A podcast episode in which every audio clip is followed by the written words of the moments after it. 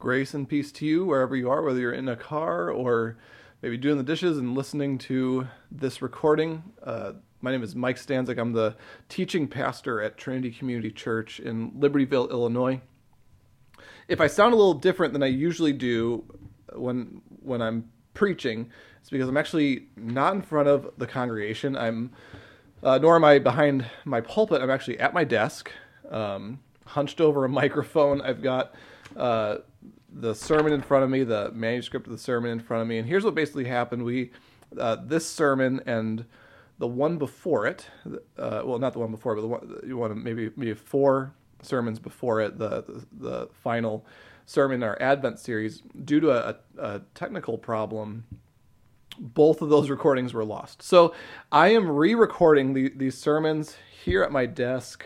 Um, It's about one o'clock on a sunny February day, and uh, and so yeah, so I'm, I'm going to be jumping into this passage out of Matthew, this passage out of Matthew, and so I think what I'm going to do is I'm I'm going to read the the first part of the passage, um, and, and then the second part I'll, I'll leave till a little bit later. But just to get started, I'll read this passage and then I'll jump into the content of the sermon.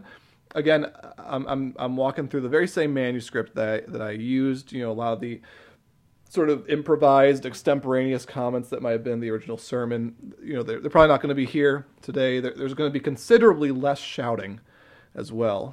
Maybe not no shouting, but but less shouting. So here here's the passage we're doing. We're, we're doing Matthew twenty-five, one through thirty. I'm going to be reading one through thirteen to get us kind of kicked off, and then once we come to it, I'll, I'll read the, the remainder. So here's what it says. These are the words of Jesus. Then the kingdom of heaven will be like ten virgins who took their lamps and went to meet the bridegroom. Five of them were foolish and five were wise. For when the foolish took their lamps, they took no oil with them, but the wise took flasks of oil with their lamps. Since the bridegroom was delayed, they all became drowsy, and, and all of them slept. But at midnight there was a cry, "Here's the bridegroom, come out to meet him." Then all those virgins rose and trimmed their lamps, and the foolish said to the wise, "Give us some of your oil, for our lamps are going out." But the wise answered, saying, "Since there will not be enough for us and for you, go rather to the dealers and buy for yourselves." And while they were going to buy, the, the bridegroom came, and those who, who were ready went in with him to the marriage feast, and the door was shut. Afterward, the, the other virgins came also, saying, "Lord, Lord, open to us." But he answered, "Truly I say to you, I do not know you. Watch therefore, for you know neither the day nor the hour." This is the word of the Lord. Thanks be to God. So we are, we're, we're, we're back in Matthew. This is the home stretch. So at this point, we, we, we, we had just finished our Recalibrate series. And now we're, we're returning to Matthew. Uh, this is sort of, you know, this we're, we're going to conclude the book this this spring, and, and we're actually wrapping up a section that we had begun in November, and then after that we'll start the road to the cross. I'm excited to be jumping back in. Uh, I hope that it's been the same for you, but for, for for me, walking through the book of Matthew has been one of the most formative experiences in my faith. Uh, just to spend so much time with the words of Jesus and the works of Jesus, to return to just the bedrock, the core of the Christian faith. So I might be sad when Matthew is over. You're probably like, oh, we, we're, we'll be fine. We'll survive. It's been two and a half years. Uh, but, you know, I'll, I'll be sad. It's going to be my temptation at the end of the Great Commission to be like, all right, and next Sunday we start with the genealogy of Matthew. Yes, we're starting again. So, Um, well, in any case, so a little recap. We had, we had just left off at the end of chapter twenty-four. So that's when Jesus is talking about his return, right? So he's talking about the day when he will return to fully bring about his kingdom and judge the world, set the world right. And, and during that last sermon in November, I, I presented what, what I think is the best way to, to put together what the scriptures say about Christ's return. Not everyone is going to agree with, with the view I put forward there. Uh, it's it's a, a view that was really articulated very well by uh, a guy named R T France. Um, But, but, I, but I recognize that there's there's disagreement on that. But I think all of us who identify as Christians, we, we do need to agree about one thing, which is that Jesus tells us to be ready. So some some pretty funny ideas can come to mind when we think about folks preparing for the return of Christ. So I, I think many of us have kind of shared a laugh when when you get religious leaders who predict the the coming of Christ down to the date, or, or even just down to the decade. So because and it's funny because they in, invariably get it wrong. So you end up with guys like Charles Taze Russell, right? So he said Jesus would return in nineteen fourteen. So he say, I know the day and the hour, right? nineteen fourteen is the year. And then when it didn't, it didn't happen. You know, I think by that time, I think by that time he was dead. Um, when it didn't happen, his followers claimed that it, that it, it did happen, but it had happened invisibly, right? Uh, which is cheating. That's cheating. You're you're changing the rules. Harold Camping uh, predicted the end of the world uh, to come on October twenty-first, twenty eleven, uh, which obviously didn't happen. But, but there's always predictions that Jesus will return when a new century or millennium rolls around, right? So it's almost like, oh, wait, an extra zero. It must be this year. You know, so uh, Hippolytus predicted it would come and that he would return in the year five hundred, uh, Pope Sylvester the Second in the year one thousand, then Timothy Dwight the Fourth. Uh, in the year two thousand. So it's easy in our culture to sort of scoff at the, at, at you know, when we hear about someone preparing for Christ's return. We, it's easy for us to kind of scoff at that, right? And it's because of the cultural reputation. You know, you, you, you, uh, you expect Jesus' followers to be like purchasing fallout shelters and, and to be stockpiling canned goods. That's, what, that's what, how, what we think about what it means to be ready for Christ's return. Because, of course, of course, when we talk about Christ's return, we're talking about the end of the world as we know it. And so there we are with our fallout shelters and our canned goods. But here's what's so interesting about how Jesus tells us to prepare. He tells us to just obey him. Just obey him. The return of Christ in Matthew twenty-four is described as this sudden climactic event that, that appears with no warning, basically, right? And the important thing is is not that the disciple of Jesus should spend every waking moment just, just trying to think about the parousia, the second coming, right? Like, it's not that, that we're supposed to just kind of always have it on the forefront of our minds. Of course not. You know, that that's not what Jesus is talking about. It's not that we're supposed to be just always on the edge of our seat. Instead, Jesus uses this image. He uses the image of a servant awaiting the return of the master. The important thing is that the servant be found at her post. That's how Jesus describes readiness for his return. And so the question comes down to, how will Christ find us when he returns? And the answer isn't so much a state of mind. Instead, it, it ends up being a way of life. It's not so much a state of mind, it's a way of life. And so what we saw at the end of chapter twenty-four is how Jesus describes a ready disciple. He describes a ready disciple, a disciple ready for his return, as being a servant at his post. And so now, now today Jesus is going to start unpacking that even more. And he's going to use three parables. Well, I say three parables, but it, it's really, it's it's two parables, and then there's sort of a, a quasi-parable. It's the third one that we're going to cover next week.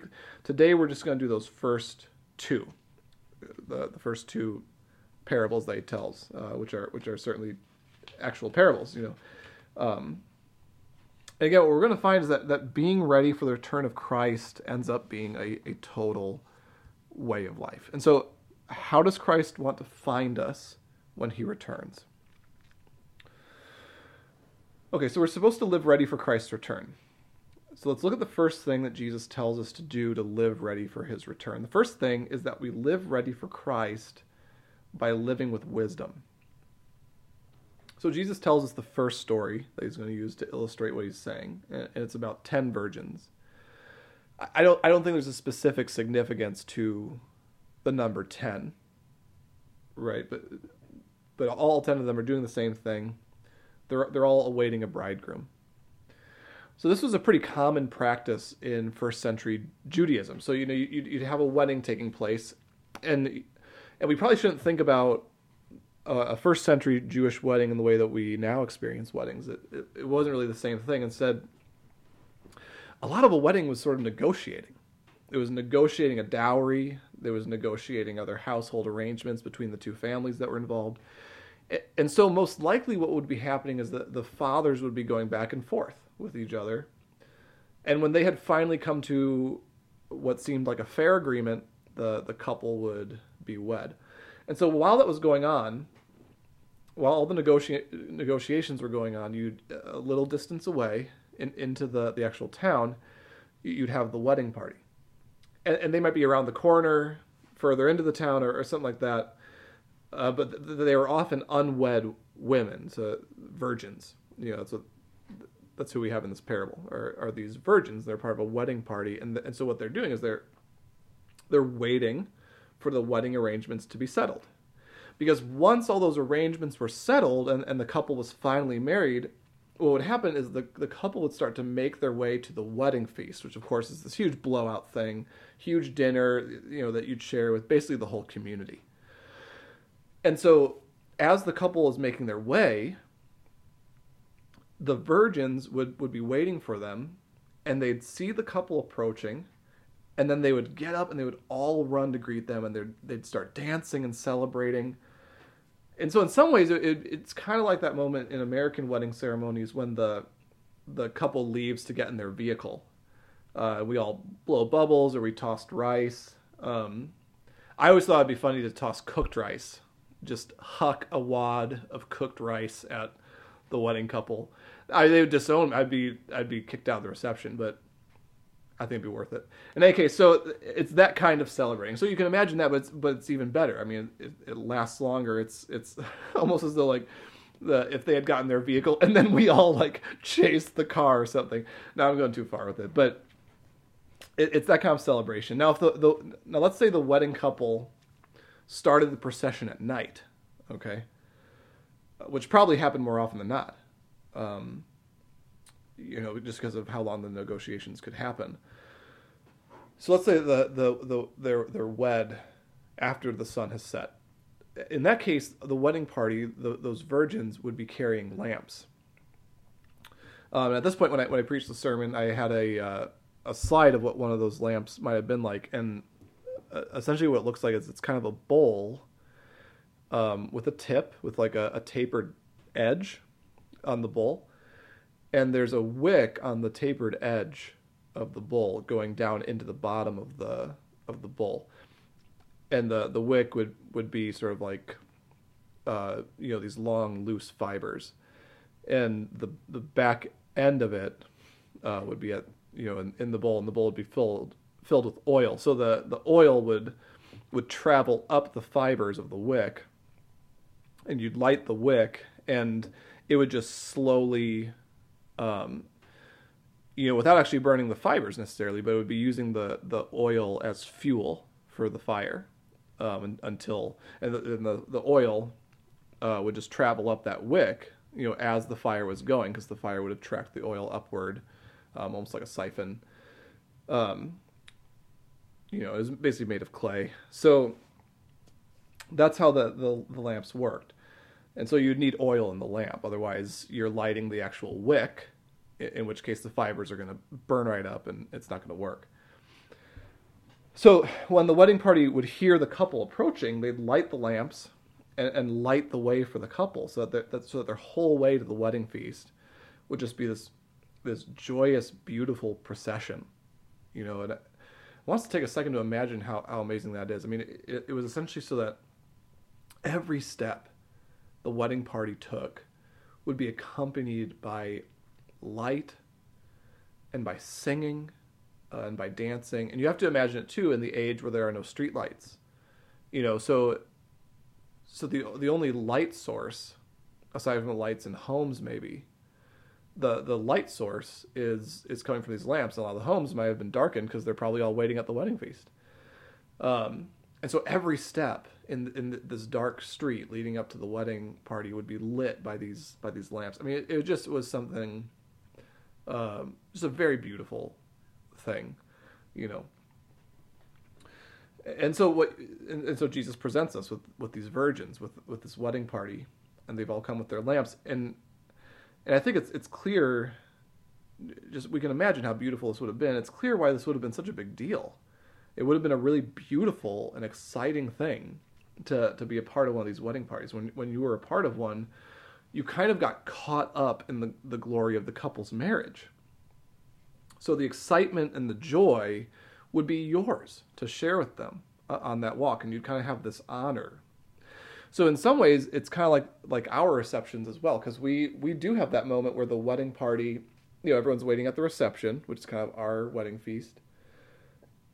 And, you know, when the wedding party gets there, we don't just applaud the the couple. You know, obviously they get the standing ovation, but we actually applaud the, the wedding party too. And it's kind of our way of honoring their place in the couple's life, you know, honoring uh, their friendship and and the responsibility that they're taking on to support this couple's marriage um, and to, to be a constructive presence in their life. So we, we kind of have an analog for this. Um, you know, and so if you were given the chance to be part of one of this, one of these wedding parties, I mean, it's your chance to share in the, in the glory of this couple, and, and, and you do whatever you could to, to not miss out. You, you do whatever you could to not miss out. And so that's what actually should tip us off to what's weird about the story, because you would do whatever you could to not miss out. So if you were, you were going to be a part of this wedding party, you're going to do whatever you can to be a part of it. But we're told that five out of the ten virgins have decided not to take any oil for their lamp. So without oil in the lamp, again, the flame isn't going to burn at all, in which case they can't really participate. Now, why would they do that? Why would they forget to bring oil, or why would they just fail to bring oil? So it could be that they didn't think the bridegroom would take so long. Maybe he, they thought he'd come during the day.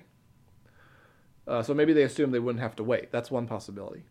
Another possibility is that they assumed someone else would have brought enough oil for them too. They relied on someone else's preparation. And it kind of seems like that's a part of it, since they end up asking the other virgins to, to give them some of their oil.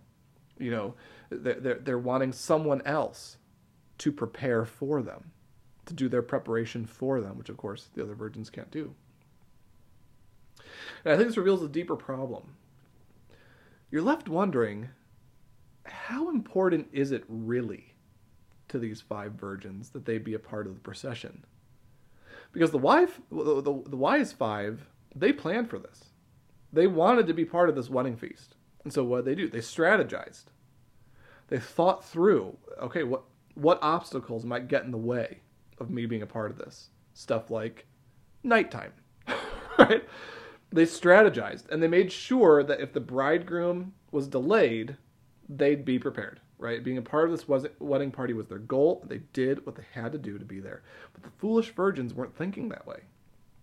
They didn't strategize to be at the wedding feast. So nighttime, a delayed bridegroom, oil for lamps, all of that was just stuff for their future self to deal with. Right? And, and then suddenly they're faced with this possibility of not making it to the wedding feast. So their future self suddenly becomes their present self, and suddenly they have to face up to the fact that they have put no thought into this. They did not strategize. They might not have even cared. Maybe other stuff felt more important back then. And so in, in the end, they're left out. How important is it to you that you be a part of Christ's kingdom? Jesus is telling us that, that discipleship is something that we have to strategize for. We set budgets. We schedule time. We set New Year's resolutions. We craft goals. We work for fitness milestones. The companies we work for lead strategic planning sessions. We check off skills our children need to learn, but do we strategize to follow Jesus? Earlier in the book of Matthew, Jesus instructs us to count the cost of discipleship, so to spend time considering what following Jesus will ask of us. Are we in this for the end? Or are we still one foot in, one foot out? What are we about? Because at the end of the day, no one else can walk this path for you. The, the wise virgins could not prepare for the foolish ones. At the end of the day, no one else can prepare for you. No one else can count the cost for you. No one else can live your life. You have to. And so plan to trust in Jesus. Plan to give him your loyalty. Plan to keep repenting. Plan to follow Jesus. Plan to bear witness to his kingdom. Plan to define yourself by what he says of you. That's what, that's what he's saying. Strategize like a disciple. Make it your prime objective to be at that wedding feast. This really just comes down to a question of priorities. What is most important to you? What do you base your decisions on? And I want to point out that this isn't like a task that we complete. This is a total way of seeing the world. So living prepared for Christ isn't about just making sure you schedule time for scripture and prayer, right? That's not, that's not what living prepared is all about. But here's, obviously, here's the thing. If, if you are living prepared for Christ, you will inevitably pray and read scripture. You'll set that time apart. That'll be part of your strategy. But it's not just about one single task. It's about a, a, a whole way of life, an entire outlook that says, I'm going to do whatever I need to do to follow Jesus until the end. Strategize to be known by the bridegroom when he comes. All right, so live ready for Christ's return by living with wisdom. Secondly, live with faithfulness. All right, so at this point, I'd like to read the the, the next par- the, the next parable. All right, here goes. Verse fourteen on. For it will be like a man going on a journey who called his servants and entrusted to them his property. To one he gave five talents, to another two, to another one, to, to each according to his ability. Then he went away. Now he who, he who had received the five talents, he went at once and traded with them, and he made five talents more. So also he who had the two talents made two talents more. But he who had received the one talent went and dug in the ground and hid his master's money. Now after a long time the master of those servants came and settled accounts with them. And he who had the five talents came forward, bringing five talents more, and saying, Master, you delivered to me five talents? Here, I have made five talents more. His master said to him, Well done, good and faithful servant. You have been faithful over a little, I will set you over much. Enter into the joy of your master. And he also, who, who had the two talents, came forward saying, Master, you delivered to me two talents. Here I have made two talents more. His master said to him, Well done, good and faithful servant. You have been faithful over a little. I will set you over much. Enter into the joy of your master. He also, who had received the one talent, came forward saying, Master, I knew you to be a hard man, reaping where you did not sow, and gathering where you scattered no seed. So I was afraid, and I went and hid your talent in the ground. Here, you have what is yours. But his master answered him, You wicked and slothful servant. So you knew that I reap where I have not sown, and gather where I scattered no seed? Then you ought to have invested my money with the bankers, and at my coming I should have received what was my own with interest. So take the talent from him and give it to him who has the ten talents. For to everyone who has will more be given, and he will have an abundance. But from the one who has not, even what he has will be taken away. And cast the worthless servant into the outer darkness. In that place there will be weeping and gnashing of teeth. So servant, uh, Jesus tells this parable about these servants, and again, it's the same theme. What does it mean to live prepared for Jesus' return? So in this story, there are three servants, and each of them are given a certain amount of talents. Okay, so there's this kind of unfortunate thing that happens when we hear the word talent, because we instantly think of a talent as an sort of an ability, like an innate skill that we have. Oh, he's really talented at that, right? So we say stuff like that. So this thing takes place where, where, where we've got people saying, oh, I got to use my talents, right?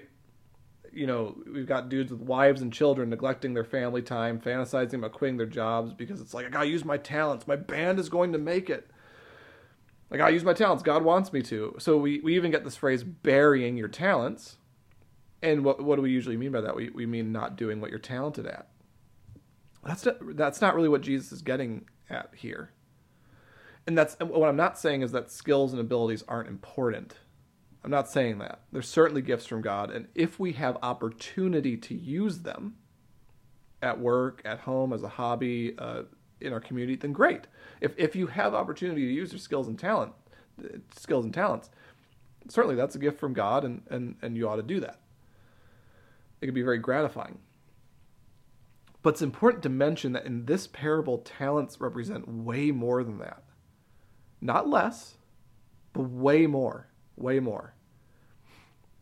So a, a talent was the highest denomination of currency that they that they had uh, in, in the first century Greco-Roman world. It equals about twenty-four hundred dollars. So it's it's many many days' wages. So in this in this story, there's a master that's going away for a time, and he entrusts his property to his servants. He gives them talents. He's giving his property to his servants in the form of talents. And he doesn't give them all the same amount. One is given five, the other two, the last one is just given one. And so they're each given a certain amount, and they're expected to be faithful with what they've been given. So we should think about the talents as kind of the hand you were dealt, right? Your talents are your resources. They're your networks. They certainly are your skills. They're also your wealth. They're your relationships. It's it's your total life situation. It's all your opportunities, including whether you have an opportunity to use your skills or maybe you don't have an opportunity to use your skills, right? Um, it's the hand you were dealt. The, the talents are the hand. It's the hand you were dealt. So hopefully that makes sense. Um, and one of the most important features of this parable is this fact. This is really important that this doesn't get missed. We don't miss this. Not everyone gets dealt the same cards.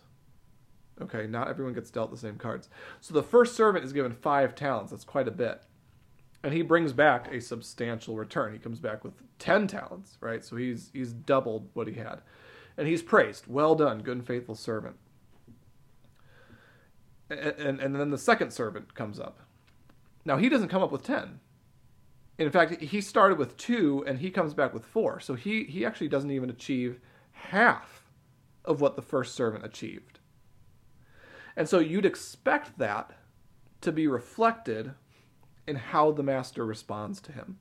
You know, like like maybe the master's pleased, but he's not that pleased. You know, but instead, you get the exact same words from the master, the exact same enthusiasm. Well done, good and faithful servant, right? Because both the first and the second servant have been faithful with what they were given. Right?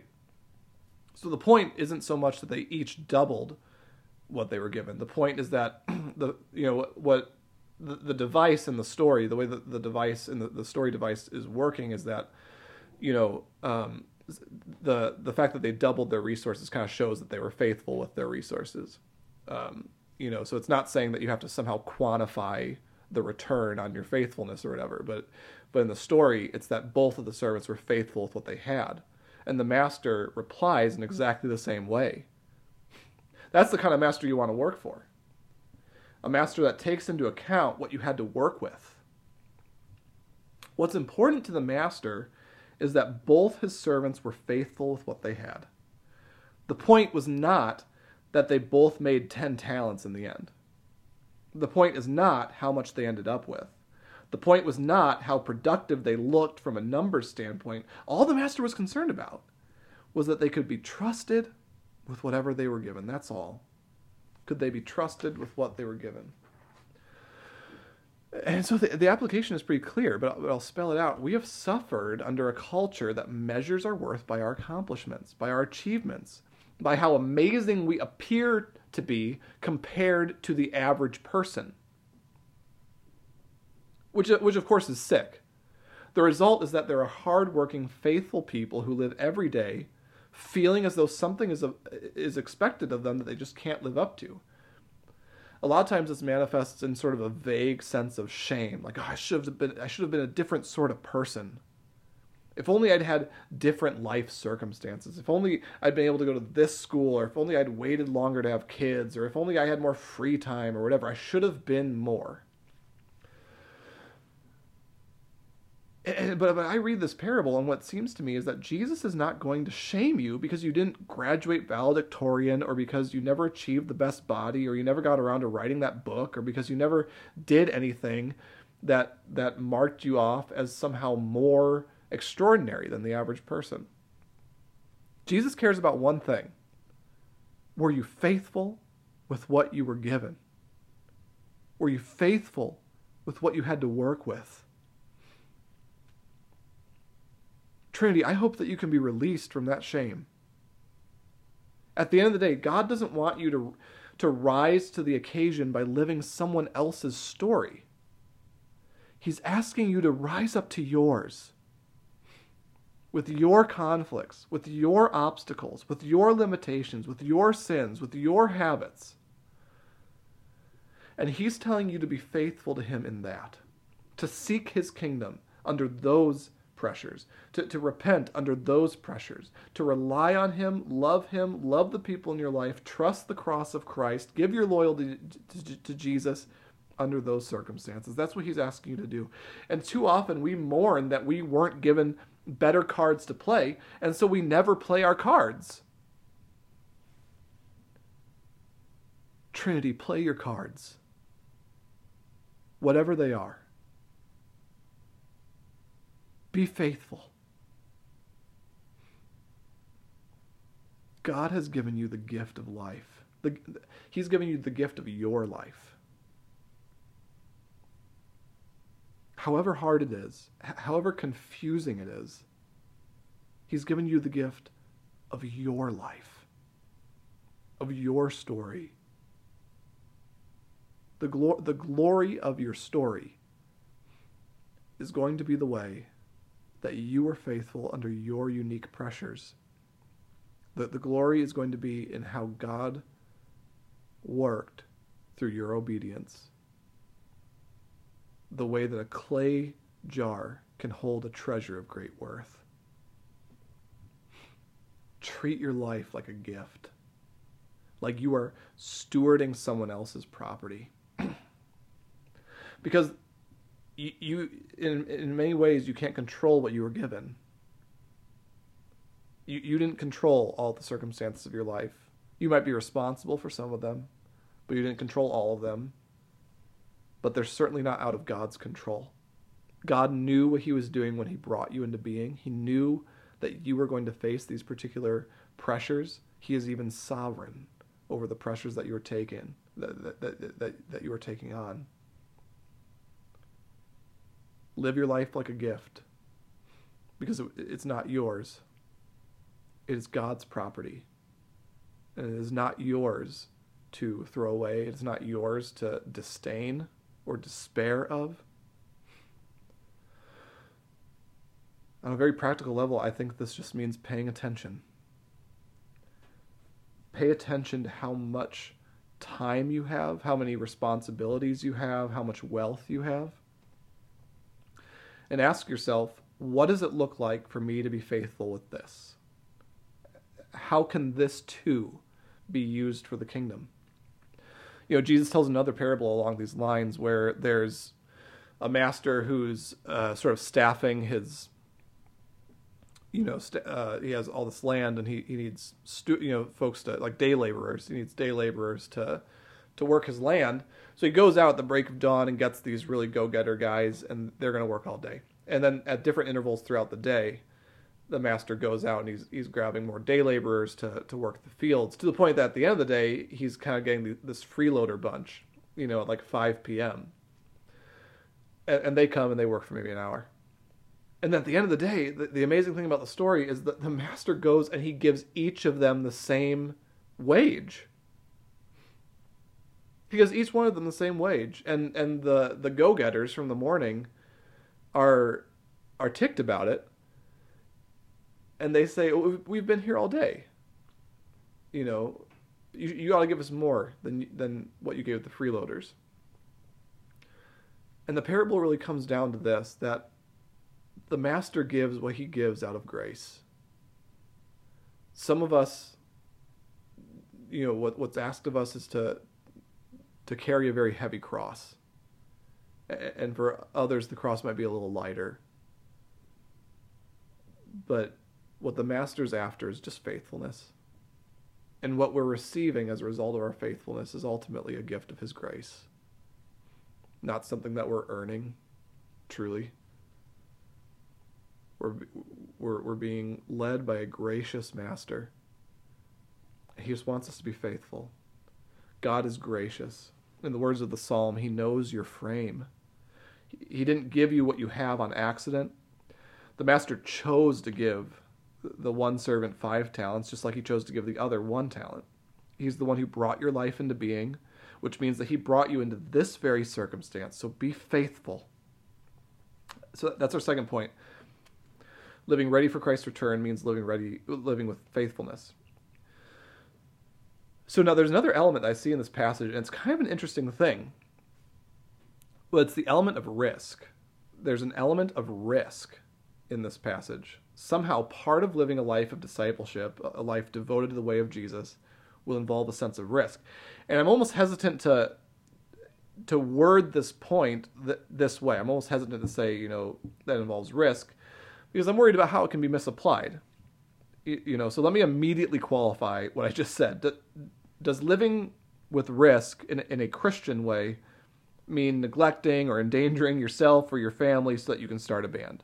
No, right? That goes back to kind of misapplying the whole idea of the talents. Having a talent as, at something does not mean that it's God's will that you use your talent if your life really hasn't given you that kind of a, an opportunity. Some of us are just going to have to work harder and have less free time, and, and, and we have to be faithful in that, right? So risk doesn't mean that you're neglecting or endangering yourself or your family so that you can start a band. It does not mean that you should irresponsibly put money toward a charity that should otherwise be wisely used for food and shelter, right? I mean, that's the tragedy of these televangelists who go to oftentimes to very impoverished communities and tell them, hey, sow a seed, right? Sow a seed, and God will reward you. They're robbing the poor. I mean, it's just a really horrifying thing. So obviously, so that's my qualification. There's there's a lot that having risk does not mean. And yet there's this real sense in this passage in which Jesus is telling us that living wisely and faithfully for his kingdom will involve what most people see as risk. Discipleship, if you have the eyes to see it, is adventure. So see what happens with the unfaithful servant. So he's given one talent, he's just one. And so what he could do is he could go out just like the others and he could try to invest it, make that money work. But if he does that, again, he only has one talent. So if he does that, he's going to be putting the money on the line. And he's afraid of what the master's going to do, because he has this image in his head of, of the master as the master isn't, right? He doesn't realize the master is a master of grace. He has this image in his head of, of the master being what he calls a hard man, miserly, ungenerous. And so he doesn't want to lose the money, nor does he want to risk the money.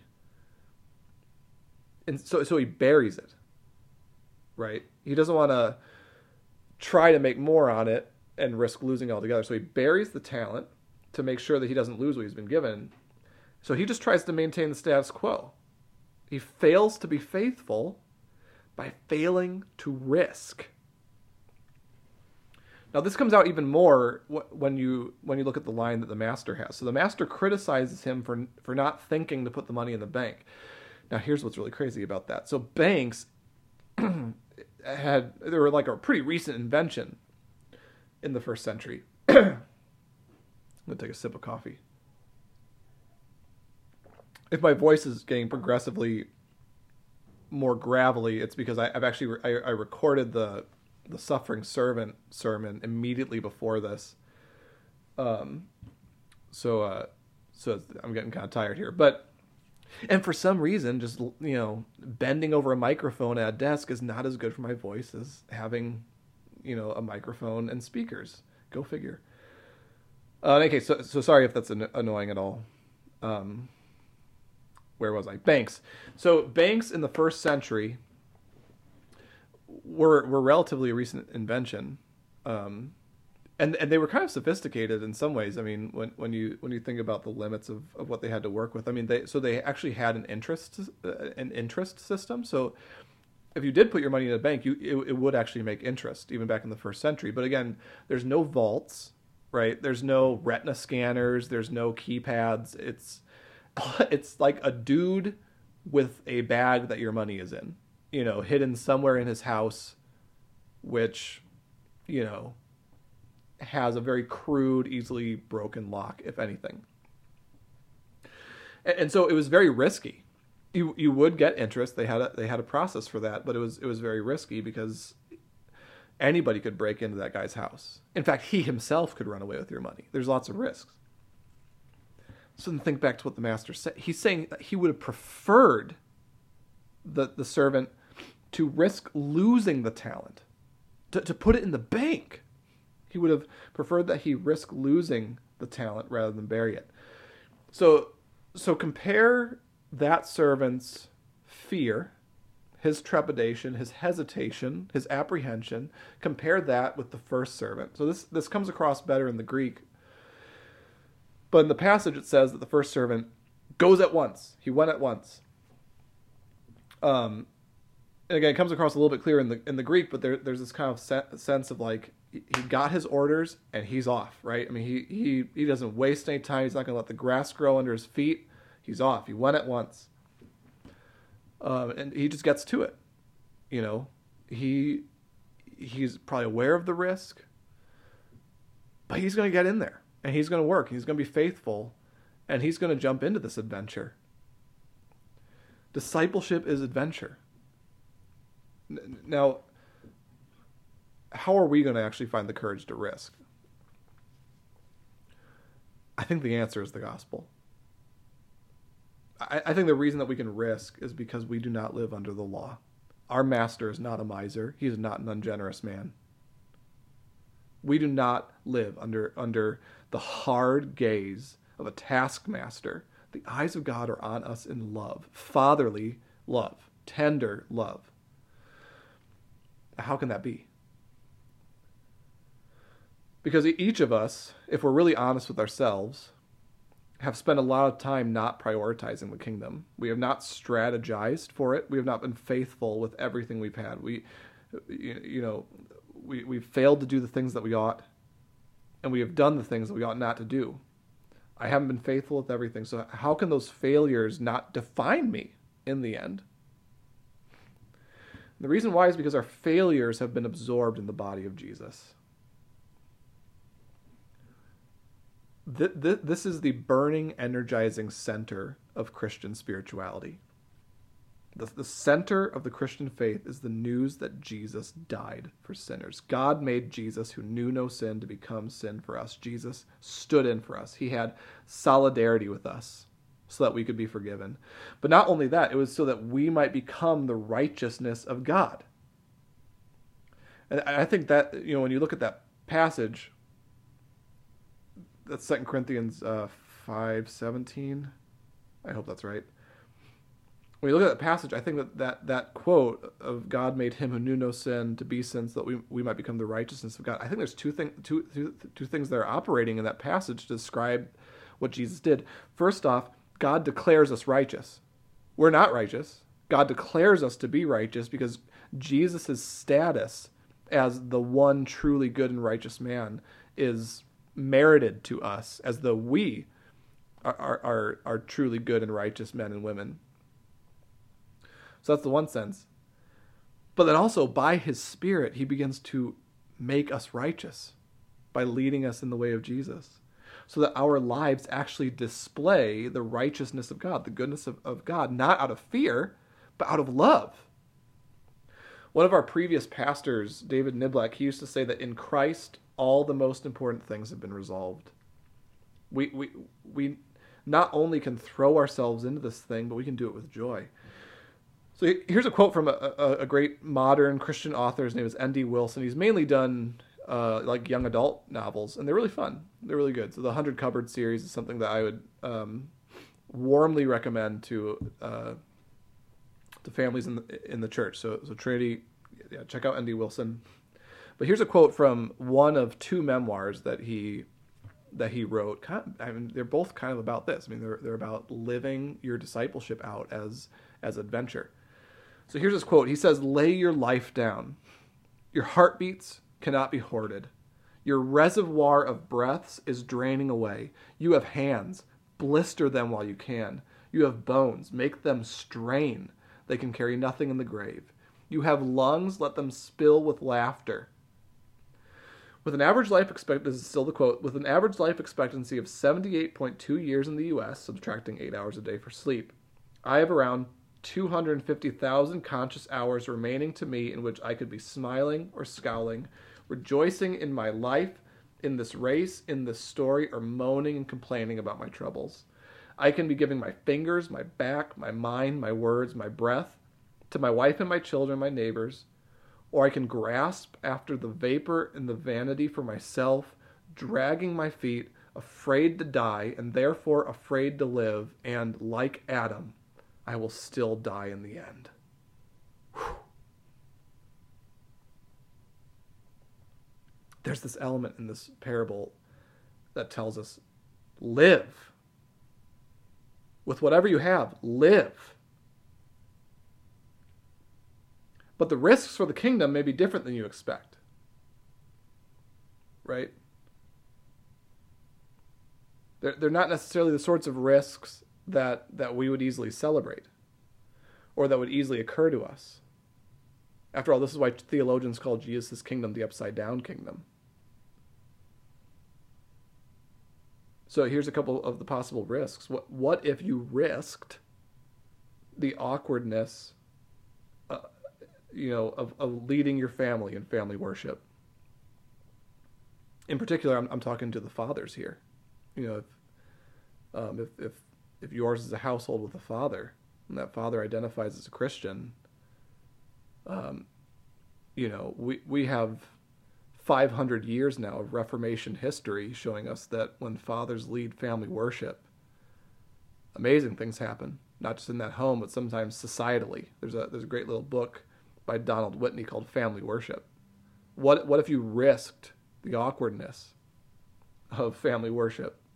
What if what if you risked embarrassment and confessed sins that have, that, that you've been mired in, just routinely, habitually, these, these sins that have kept you mired in, in a pattern of life that has estranged you from people, estranged you from God? What if you confessed those embarrassing sins to one, two, three people in the church and, and, and repented and said, help me repent? What if you risked bridging those spiritual conversations with friends and neighbors and, and you let them know the gospel? What if you, what if you risked the the time and the energy to, to be hospitable? What if you what if you actually passed on a promotion so that you can continue to pour into your people, in, into people in your life and your family? Uh, I shared on the Sunday when I delivered the sermon that that's what my dad did. That's what my dad did. And uh, and my brother and I are very, very grateful to have had our, our dad at home. You know, he risked. He could he could have you know been on a partnership track. It made a lot of money. But instead, we had our dad at home. And I'm thinking about this even in terms of how, how we as Christians in Lake County can partner with other churches, other Christians in Lake County who are gospel-believing, live, living under, under the authority of Scripture. What if we all started to think this way as a group and, and got over the weird competitiveness bet- between churches and instead saw ourselves as the church of Lake County? And we started thinking this way. I wonder if, if, if stuff would occur to us, like to, to pool our resources to adopt children in Lake County that need homes. What if we what if we risked our time to build people up in the Lord? What if we tried to address the loneliness issues of, of the affluent communities uh, here and, and we started a co-working space? Or what if we tried to address the, the scarcity of education options uh, on the east side and we started a, a classical Christian school in Waukegan on a scholarship system, right? Like, I'm just spitballing. My point is just this. Treat following Jesus like adventure. And you might say, but you don't know my situation. You don't know how difficult it is with my family. You don't know how intense my temptation can be. You don't know what I'm up against. And I would say, I hear you. I hear you. but maybe a point of clarification is in order. When I say discipleship is adventure, I'm not saying it's an adventure like kids wandering in the woods with sticks as swords kind of adventure. However important that is, very important in the development of a kid. But what I'm saying when I say discipleship is adventure, I'm saying it's real adventure. The dragons are real. There are ramparts to climb, doors to batter down, moats to leap across. Being faithful to Jesus will lead us into situations where we are passing up on what our culture is telling us is a worthwhile life. Health will mean something different to Christians. Success will mean something different to Christians. We are going after different outcomes. We seek the kingdom of heaven. We follow the way. But we should remember that not only is Jesus the way, he's the life. We we got to remember that it's by doing this that we will find life in following him. Is, is it in Psalm nineteen? I should remember this off the top of my head, but is it in Psalm nineteen where, where we get that, that verse about, about it is, it is in, in the way of the Lord and the precepts of the Lord that a servant will find great reward? That's not necessarily monetary reward. It's finding the good life, the way of the Lord. God is not calling us into a doomed adventure either. That's an important thing to remember too. He's calling us to take part in the coming of his rule to our world. When we announce the gospel, we tell people that any one of us can be cleansed and forgiven by God's grace. When we serve those in need, when we love each other, we demonstrate the kind of world that God is bringing about, and he's not going to lose. The glory of the Lord will cover the earth as the waters cover the sea. The nations will be discipled. Christ will put his foot on the neck of death itself, and all things will be made new. Live ready.